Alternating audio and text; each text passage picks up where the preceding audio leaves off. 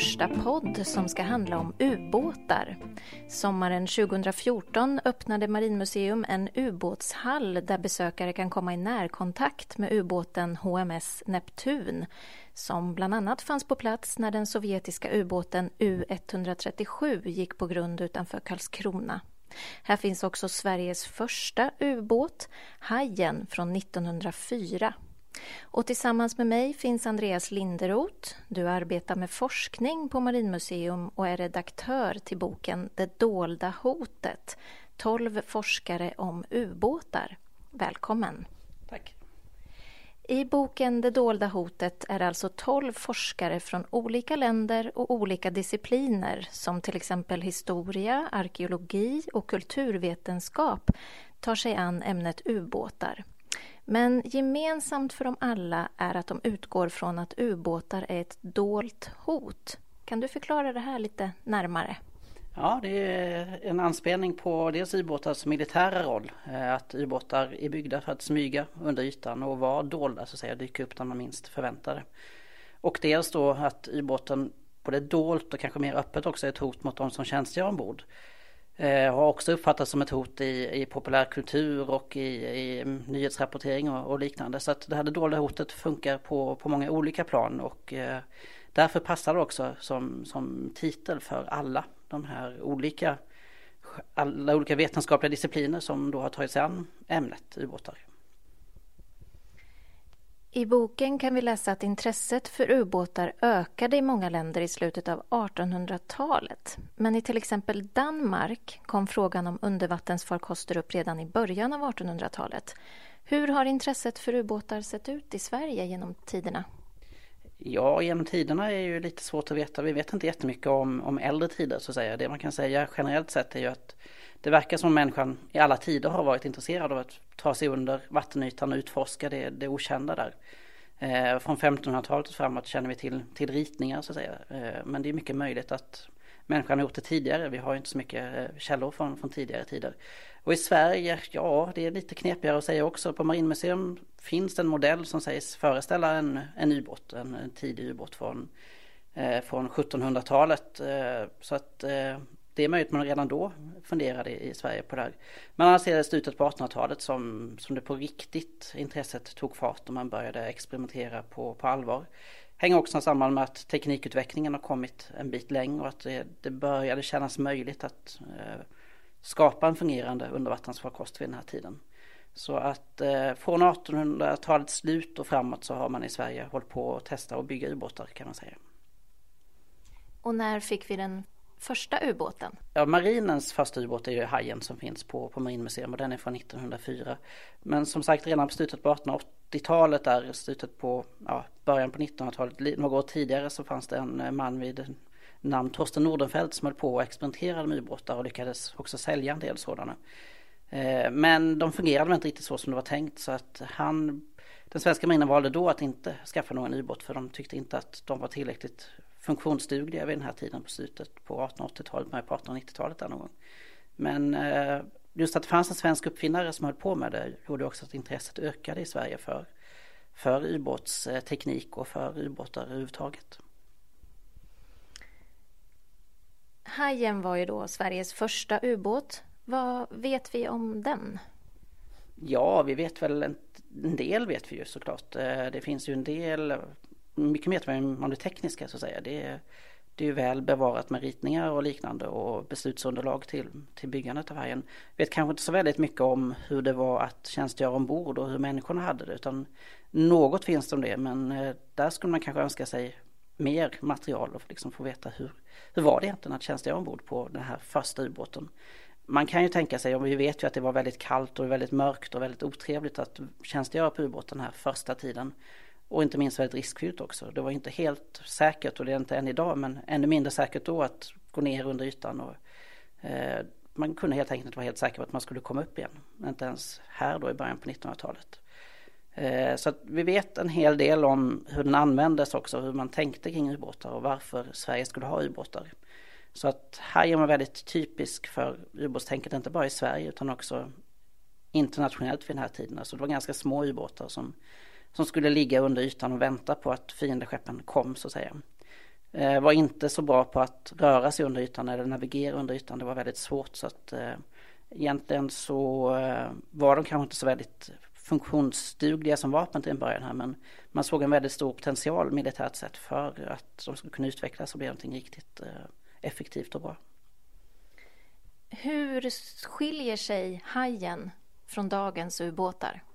Ja, det är ju en rätt så stor skillnad, det måste man ju säga. Så hajen var ju ett stort tekniskt framsteg i början på 1900-talet men det är ju ja, drygt 100 år sedan och det, teknikutvecklingen har gått oerhört snabbt de här 100 åren. Så att det enda som är likt eventen är att de är tänkta att vara under ytan. Kanske man kan säga. Eh, principerna är nog samma som de fysiologiska och tekniska principerna är ju detsamma för att få en ubåt att gå till och från ytan med att pumpa in vatten och blåsa ut vattnet igen när man ska upp till ytan. Men utöver det så, så är det kanske inte jättemånga likheter utan det är något helt annat egentligen. Men samtidigt tror jag att förhållandena är väldigt likartade ändå. Alltså att vara under ytan och jobba där oavsett om det var 1904 eller 2014 är ganska likartade. Så man är ju ändå i en trång miljö under vattnet. Eh, man vet inte riktigt var man befinner sig någonstans, eh, ofta i besättningen i alla fall.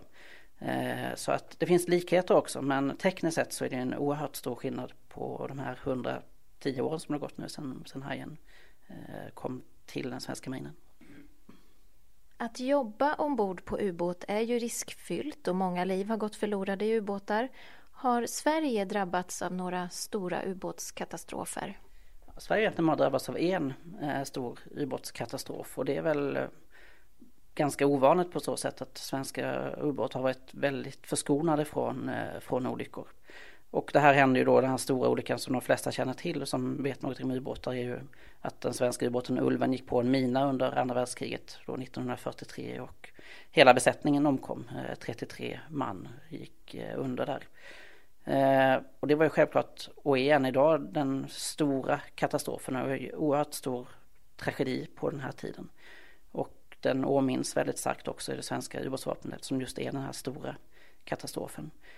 En anledning är självklart att Sverige inte varit i krig eh, på, på 200 år och de svenska ubåtarna har inte behövt utsättas för, för de förhållandena som innebär självklart eh, mycket större risker. Så jämför man med tyska ubåtsvapnet så har det svenska varit oerhört mikroskopiskt drabbat utav eh, hemska händelser får man ju säga. Ungefär samtida med Ulven då under andra världskriget så var det stor aktivitet bland ubåtar som opererade i Östersjön. Och det har skrivits mycket om slagen i Atlanten under andra världskriget där tyska ubåtar attackerade transportrutter mellan USA, Storbritannien och delar av Europa. Men det är mindre känt att det 1942 pågick ett ubåtskrig i Östersjön. Vad var det egentligen som hände här? Ja, det är, det är mindre känt och det är inte alls lika häftigt och lika eh, stort som slaget om Atlanten som eh, självklart var den dominerande sjökrigshändelsen under, under den här perioden. Men eh, det här ubåtskriget då i Östersjön under den här perioden det, det är Finland, Sovjetunionen som, som har framförallt en, en kamp där. Sovjetunionen har ju kvar en del kuststräckor egentligen instängda de sovjetiska ubåtarna i Finska viken. Och de försöker ta sig ut därifrån för de vill ut på, på Östersjön och kunna angripa framförallt då de tyska eh, transporterna på Östersjön, inte minst malmtransporterna från Sverige ner mot, eh, mot Tyskland. Eh, så att eh, finska styrkor som då är på, eh, allierade med Tyskland försöker stoppa eh, Sovjetunionen och de sovjetiska ubåtarna från att ta sig ut. Men en del sovjetiska ubåtar lyckas ändå slinka igenom de här stora näten och minspärrarna och så vidare som finns i Finska viken där. Och eh, det som det skrivs om i boken är en, en händelse när en finsk och en sovjetisk ubåt eh, går i närkamp med varandra. Och det är, det är ju inte så vanligt att sånt händer. Så det är en väldigt relativt unik händelse i alla fall. Jag känner inte till många sådana själv, har säkert förekommit en del andra också. Men just att två ubåtar eh, attackerar varandra är ganska ovanligt. Och det här var ju dessutom då på ytan och de finns ju kvar under och sjönk till botten eh, en av de här ubåtarna i alla fall och eh, därför så kan man än idag så säga, försöka med hjälp av marinarkeologiska metoder försöka ta reda på mer vad det var egentligen vad som hände här så att det, det är en ganska intressant vinkling på det hela att få, eh, få kunna använda både historiska dokument och eh, det marinarkeologiska eh, källmaterialet. Och i den här eh, kampen på Östersjön så drabbades även svenska fartyg. Ja, det stämmer. Som sagt var, jag var inne på det att svenska fartyg transporterade ju varor till Tyskland under den här perioden, inte minst järnmalm. Och de tyckte då, Sovjetunionen, att det var ett legitimt mål att attackera och gjorde så också och sänkte en del svenska fartyg eh, som gick längs rutten här. Så att svenska marinen under periodvis kan man säga också var inblandad i kriget på det sättet att de eskorterade de här fartygen och jagade då de sovjetiska ubåtarna som försökte sänka de svenska fartygen och även andra nationers fartyg som gick eh, i den här eh, rutten eh, på svenskt vatten här. Så att på så vis så upplevde den svenska marinen kanske andra världskriget mer nära in på sig än, än övriga delar av det svenska försvaret. För att det hände mycket ute på Östersjön och det var krigsliknande förhållanden som de upplevde under perioder ute på, på havet. Vet man om Sverige också hade ubåtar igång under den här perioden? Ja, då. Sverige hade ju också ubåtar självklart under andra världskriget. Eh, gjorde väl inte så mycket väsen av sig. Sverige var som sagt var neutralt. Eh, och eh, egentligen är det ganska lite känt om svenskt ubåtsvapen överhuvudtaget under den här perioden. Men det man kan säga är att det är inga det var mycket övning helt enkelt. Det handlar ju om att förstärka det svenska försvaret. var ganska svagt i början på, på andra världskriget och man jobbade hårt under, under kriget att få, få igång och få igång apparaten så att säga. Så det tillkom många ubåtar, det byggdes många ubåtar och det gällde att träna upp nya besättningar till ubåtarna och det var väldigt mycket det man jobbade med under den här perioden. Det var den viktigaste eh, delen för ubåtarna kan man säga. Men samtidigt var de också ute emellanåt och patrullerade. Så att, men väldigt mycket övning handlade det om. Du sa nyss att vi vet väldigt lite om, om ubåtsverksamheten under andra världskriget i Sverige. Och i Sverige har marinens ubåtar alltid omgärdats av stor sekretess och allting har varit väldigt hemligt. Och fortfarande idag så är mycket okänt kring till exempel ubåtarnas uppdrag under kalla kriget. Varför är det så hemligt?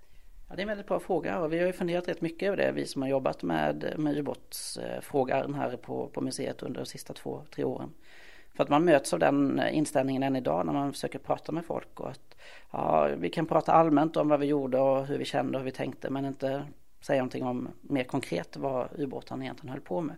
Men det här har funnits i svenska marinen ända sedan början och tittar man tillbaka på dokumenten från början på 1900-talet så ser man att redan där inpräntades det väldigt tydligt i ubåtsbesättningen att det här är det mest hemliga som finns. Ni får inte berätta var ni har varit någonstans de fick inte ens berätta hur många ubåtar Sverige hade vid den här tiden och ingenting om prestanda och liknande. Och det, det var väldigt strikt sekretess redan från början eh, och det har fortsatt vara så eh, i svenska ubåtsvapnet. Det verkar som det blivit någon form av tradition att det, det ska vara väldigt eh, hemligt och väldigt sekretessbelagt allting. Och det hänger, motiveras med att ubåtar så att säga har sin starkaste sida, att de är just, ska vara hemliga och dolda, ingen ska veta var de befinner sig.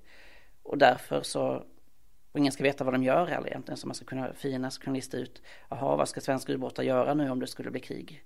Eh, så att eh, det motiveras på det sättet och eh, besättningarna verkar också ha, ha accepterat argumentet och tagit till sig det med, med hull och hår skulle man kunna säga. Att eh, det är väldigt stark lojalitet mot det här eh, hemliga och att inte berätta för mycket. Vet du hur det ser ut i andra länder? Är det lika hemligt överallt? Nej, mitt intryck är att det inte är det utan Sverige är lite extra hemlighetsfullt. Ehm, även om man ser till dagens ubåtsvapen så kan man få ut ganska mycket information om USA och, Storbritannien och Tyskland kanske. Ehm, Ryssland är kanske något svårare för de har alltid varit ganska eh, slutna. Men ser man till övriga västländer så, säga, så är nog Sverige relativt unikt på det sättet att man inte vill berätta eller visa upp sin verksamhet eh, överhuvudtaget. Så det är väldigt eh, mycket ja, eh, dimridåer kring svenska ubåtars uthållighet under ytan och liknande och hur snabbt svenska torpeder kan gå. Eh, det är, ja, säger man någonting så är det underkant eller så är det väldigt vagt så att säga. Så att, nej, jag skulle vilja säga att ur mitt perspektiv så känns det som att Sverige är mer eh, hemlighetsfullt eller eh, mindre intresserat av att berätta eh, speciellt mycket om vad ubåtarna håller på med. I boken har du skrivit ett kapitel om just hemlighetsmakeriet kring ubåtar i Sverige och du har bland annat skrivit om hur ubåtarna användes under kalla kriget.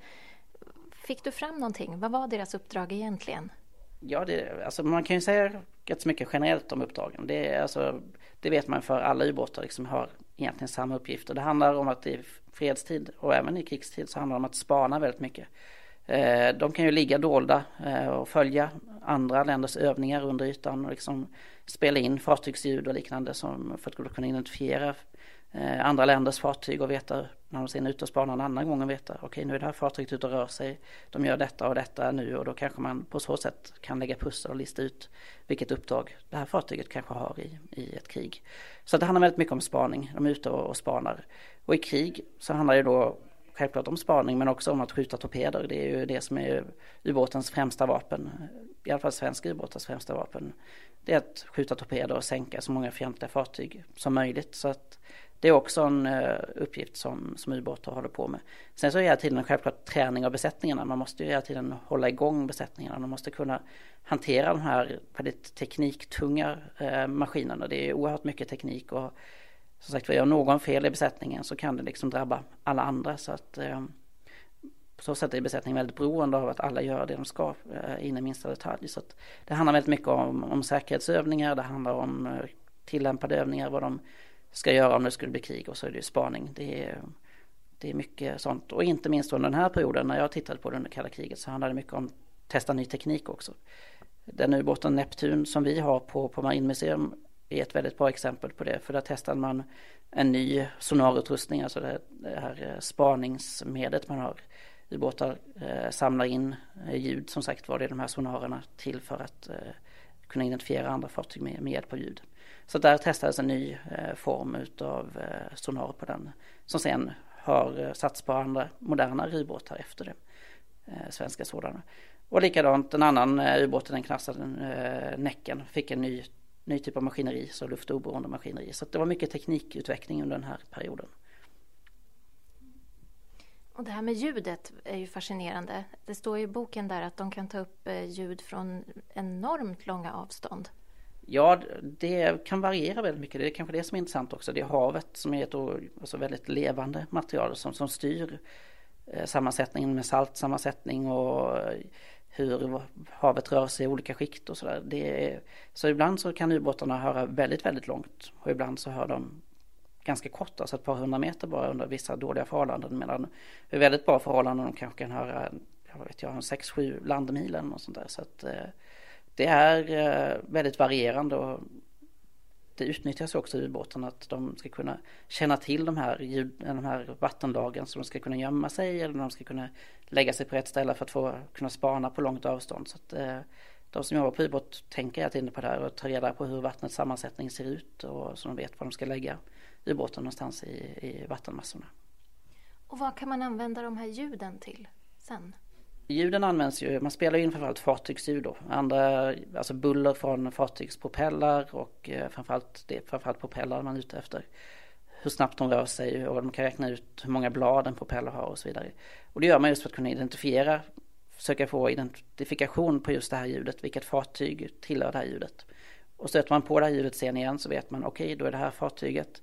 Då kanske man kan följa det fartygets rörelser och se nu uppträder det på det här sättet och då kanske det, man kan lista ut någonting om vilka uppgifter den här fartyget har om det skulle, skulle bli krig. Så det handlar väldigt mycket om att samla in en bild av ett normalläge kan man säga, som det ser ut på Östersjön en helt vanlig dag och sen kunna jämföra om någonting avviker från, från det mönstret. Då ska man då kunna ta reda på eh, och få tidiga signaler om någonting är på gång, eh, något annorlunda, någonting som kan leda fram till, till krigshändelser. I en podd om ubåtar är det ju nästintill omöjligt att inte nämna U137, den sovjetiska ubåten som gick på grund utanför Karlskrona i slutet av oktober 1981, mitt under det kalla kriget. Vad var det egentligen som hände den där dagen i oktober? Det är en väldigt bra fråga. Det är ju egentligen ingen som vet. Alltså, vad man vet det är ju att en sovjetisk ubåt gick på grund i eh, skyddsområdet utanför för Karlskrona i Gåsefjärden där. Eh, en morgon så upptäckte några fiskare som var på väg ut att eh, det stod en sovjetisk ubåt på grund och larmade då eh, den svenska örlogsbasen i Karlskrona att eh, det var en ubåt på plats där. Så att det är det man vet att den var där helt enkelt. Men varför den var där och vad den egentligen skulle ha att söka det här området, det, det spekuleras det kring än idag. Och det är väldigt mycket böcker som har skrivits om det här och senast i en ja, slutet på 2014 kom det ytterligare en ny bok om ubåtskränkningarna som, som diskuterar U137s uppgifter eller varför den var där. Från sovjetisk sida så hävdade man då att det var fel på navigationsutrustningen på den här ubåten och att den därför hade tagit fel och kommit in, trodde att det var någon helt annanstans. Eh, de man pratar med i militären de ger inte mycket för den förklaringen och menar att det här stämmer inte alls utan det fanns säkert någon anledning till att de skulle in just det här området men man vet inte exakt varför den var där utan det pratas om att det skulle kanske vara någon form av test utav besättningen där att de skulle få det här som ett slutuppdrag i sin utbildning att tränga in på svenskt vatten och sen ge sig ut igen. Finns det de som hävdar att de var där för att just sätta i land någon form av eh, spion, spioner eller något sånt där för att eh, jag eller plocka upp någon form av utrustning på botten som fanns där sedan tidigare så att de skulle kunna spionera på, på svenska fartyg och liknande. Så att det finns många olika eh, teorier kring det där och eh, egentligen lär man inte veta förrän de sovjetiska arkiven öppnas någon gång om det möjligtvis finns något material där som kan berätta vad det är. Men det är en väldigt dramatisk händelse och en väldigt eh, traumatisk händelse för, för rätt många i Sverige också vid den här tiden på 1981. För att visst det var Kalla kriget började gå in i en ny kall fas så att säga men Sverige hade varit ganska förskonat från, från spänningen så att säga men nu blir det väldigt uppenbart för, för den svenska allmänheten att det är någonting som händer i Östersjön och någonting som händer väldigt nära oss som skulle kunna vara, leda till krig eller vara, vara krigsliknande eh, förhållanden. Så att det var en väldigt eh, omskakande händelse för, för Sverige på många plan. Och det här var ju i militärt skyddsområde under kallt krig. Hur, hur, kunde den svenska marinen missa den här ubåten? Ja, det, det, är en väldigt bra fråga och det är rätt många som ställde den frågan också i, i samband med det här. Men eh, tydligen är det så att den radar som fanns på den här tiden, det, den täckte området, det gjorde den, men en ubåt som gick i ytläge och det ekot man fick på radarskärmen gör att det är väldigt svårt att urskilja på den tiden vad det var för någonting som rörde sig. Så att det såg väl ut som en helt vanlig fiskebåt som var ute och, och seglade omkring helt enkelt. Så att, eh, det var väldigt svårt att ha den konstanta övervakningen också av, av området där. Men det är väl det som är, tekniken fanns väl inte riktigt eh, så att tydligt kunna urskilja vad det var som rörde sig i, i området där. Och som vi nämnde i inledningen så fanns ju ubåten Neptun på plats och som vi visar på Marinmuseum idag. Vad var hennes funktion på, på platsen? Ja, det är en väldigt bra fråga för att egentligen så hade den här ubåten till att börja med ingen funktion utan den var helt ny. Den har tagits i bruk i svenska marinen ganska nyligen och eh, var egentligen inte operativ, så den hade inget uppdrag just då utan eh, den fartygschef som, som fanns då, som var faktiskt en vikarierande fartygschef också, han skulle egentligen inte, hade inte kommandot över ubåten egentligen men den nu ordinarie fartygschefen hade semester helt enkelt. Så att han samlade ihop en, en besättning och de gav sig ut för att just kunna spana och hålla koll på vad som hände i området där. Så att den låg helt enkelt nära eh, svenska territorialvattengränsen, alltså gränsen ute i, ute i havet mot eh, internationellt vatten. Och låg där och spanade på de sovjetiska fartyg som, som hade kommit dit för att eh, dels då ha koll på att de inte gick in på svenskt vatten Eh, och till en början var det ganska osäkert när den här sovjetiska flottan, eller räddningsstyrkan kanske man skulle säga, det är inte en hel flotta men rätt så många fartyg som var på väg mot Sverige. Man visste inte riktigt om de skulle stanna vid gränsen eller om de skulle gå in på svenskt vatten och försöka dra loss den här ubåten och hämta hem den utan då tillstånd från, från svenska myndigheter. Så framförallt var de ute för att eh, spionera, eller spionera, spana på, eh, på de sovjetiska fartygen och eh, också markerat Sverige var på plats så att säga och fanns närvarande. Och hur kom U137 loss sen? Ja, det var ju ett väldigt diplomatiskt spel där. Det var ju spända dagar och det var, Sverige förklarade ju att eh, man måste få prata med besättningen och, säga, och fartygschefen och så vidare innan de kunde tänka sig att eh, låta ubåten åka tillbaka till, till Sovjetunionen. För Sverige hade inget intresse, ville ju inte skapa en större konflikt än vad det redan var. Eh, så att efter så hårda förhandlingar mellan eh, Sverige och Sovjetunionen så fick då svenska militären tillåtelse att fråga ut eh, fartygschefen och det gjordes på ett annat fartyg som ligger på Marinmuseum idag som är då robotbåten Västervik.